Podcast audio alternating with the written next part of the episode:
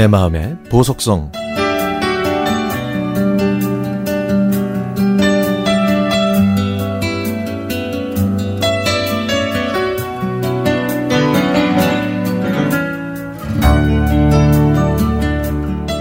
저는 뚜벅뚜벅이라는 표현을 좋아합니다.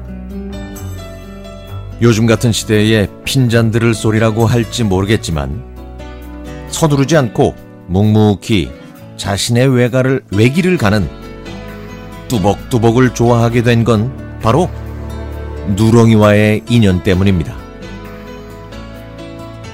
아버지는 80호 정도 되는 고향 마을에 곡식을 실어서 읍내 5일장으로 나르시는 달구지꾼이었습니다. 평생 욕심 없이 소를 벗삼아 농사를 지으며 사셨죠. 가족들한테 사람은 밥 한 끼 굶어도 괜찮지만 말 못하는 동물을 굶기면 죄 받는 법이야. 이 말씀을 하시면서 누렁이를 지극정성으로 보살피셨습니다. 장이 열리는 읍내까지는 20리 길인데도 아버지는 소가 힘들까봐 달구지를 안 타시고 소와 함께 걸으셨죠. 일이 많아서 소가 아프면 쉬게 하셨고 보리와 쌀겨를 듬뿍 넣은 여물을 가마솥에 쑤어 주셨습니다. 어디를 가시든 아버지는 앞에서 고삐를 이끌지 않고 뚜벅뚜벅 쉬면서 소가 앞장서서 걷도록 배려하셨습니다. 장에 팔려가는 송아지와 어미소가 이별하면 애써 눈물을 감추시며 뒤뜰로 피하시던 아버지의 모습이 주마등처럼 스쳐가네요. 저는 그때 왕방울처럼 큰 소의 눈에서 흐르는 눈물을 보고 소도 슬프면 운다는 사실을 처음 알았습니다. 아버지는 신경통으로 고생하시면서도 저희 이남 이녀를 키우셨습니다. 저희 자식들은 어렵고 힘들어도 바른 길만 고집하시는 아버지가 답답하다고 투정을 부렸지만 아버지는 호강에 겨운 소리 하지 말라고 이만큼 사는 것도 감사한 일이라며 누렁이와 뚜벅뚜벅 일만 하셨습니다.